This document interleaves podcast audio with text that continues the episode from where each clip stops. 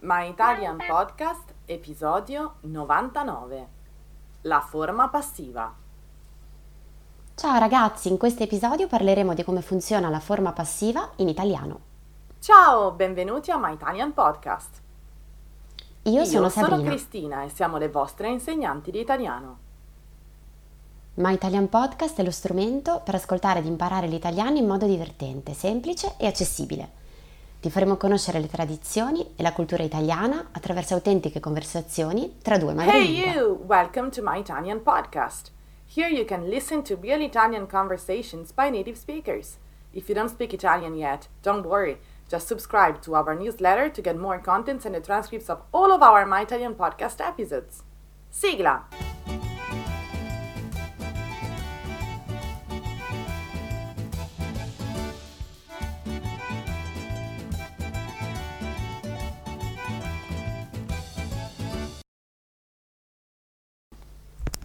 Buongiorno ragazzi e ragazze, come state? Buongiorno a tutti, come va? Qui in Liguria fa un freddo cane. Ma per favore, Sabrina, non dire cavolate, qui a Toronto fa un freddo cane. Oggi ci sono meno 9 gradi. Vabbè, ti do ragione, Hai vinto tu. Vabbè, comunque Cristina, di cosa parleremo oggi? Oggi affronteremo un argomento grammaticale veramente importante, la forma passiva. Eh sì, perché la forma passiva è un costrutto fondamentale della lingua italiana ed è spesso usata in vari contesti.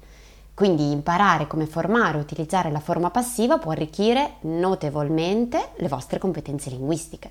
Esatto, direi di iniziare definendo che cos'è la forma passiva.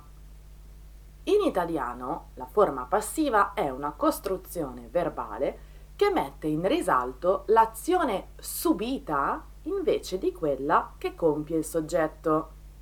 Ad esempio, invece di dire il cuoco cucina il pasto, nella forma passiva diremmo il pasto viene cucinato dal cuoco, oppure il pasto è cucinato dal cuoco.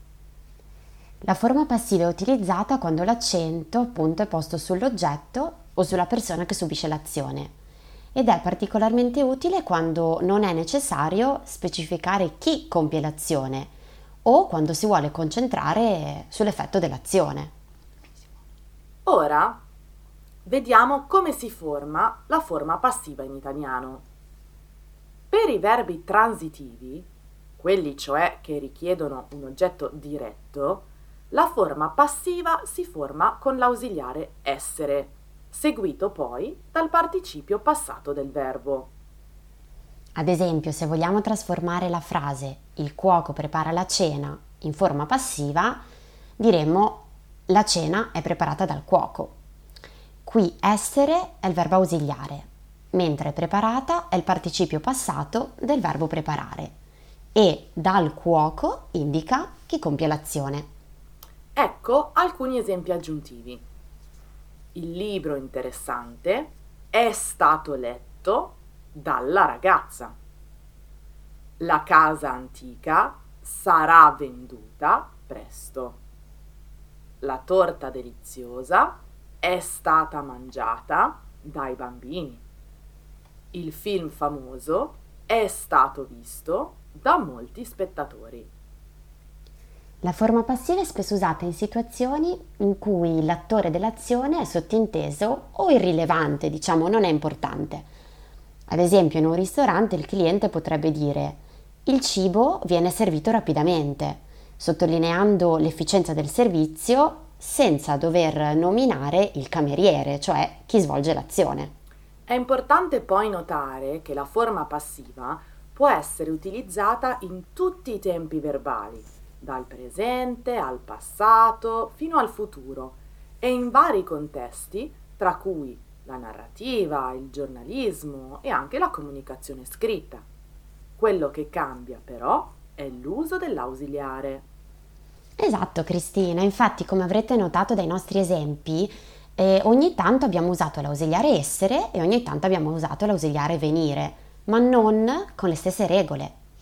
Essere si può usare con tutti i tempi verbali semplici o composti.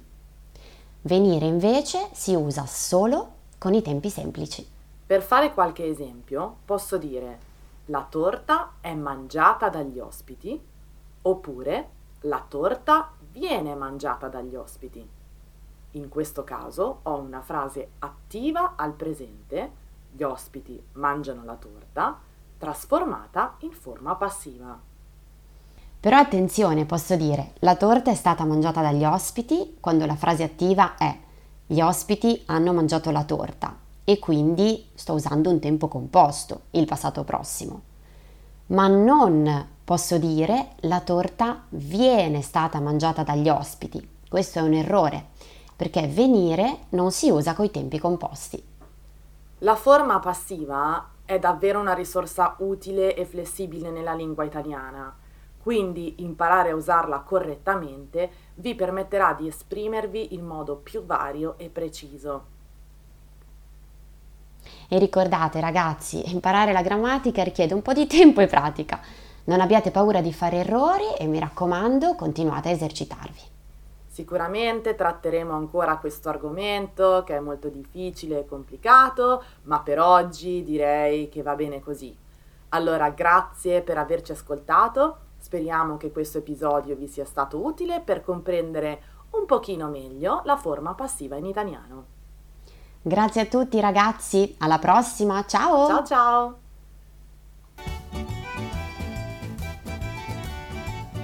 Se vuoi saperne di più su come imparare l'italiano con i podcast, scarica gratis il nostro ebook sul nostro sito web www.myitalianpodcast.com. E se vuoi ricevere contenuti esclusivi per esercitarti con l'italiano, iscriviti alla nostra newsletter e diventa nostro follower su Patreon.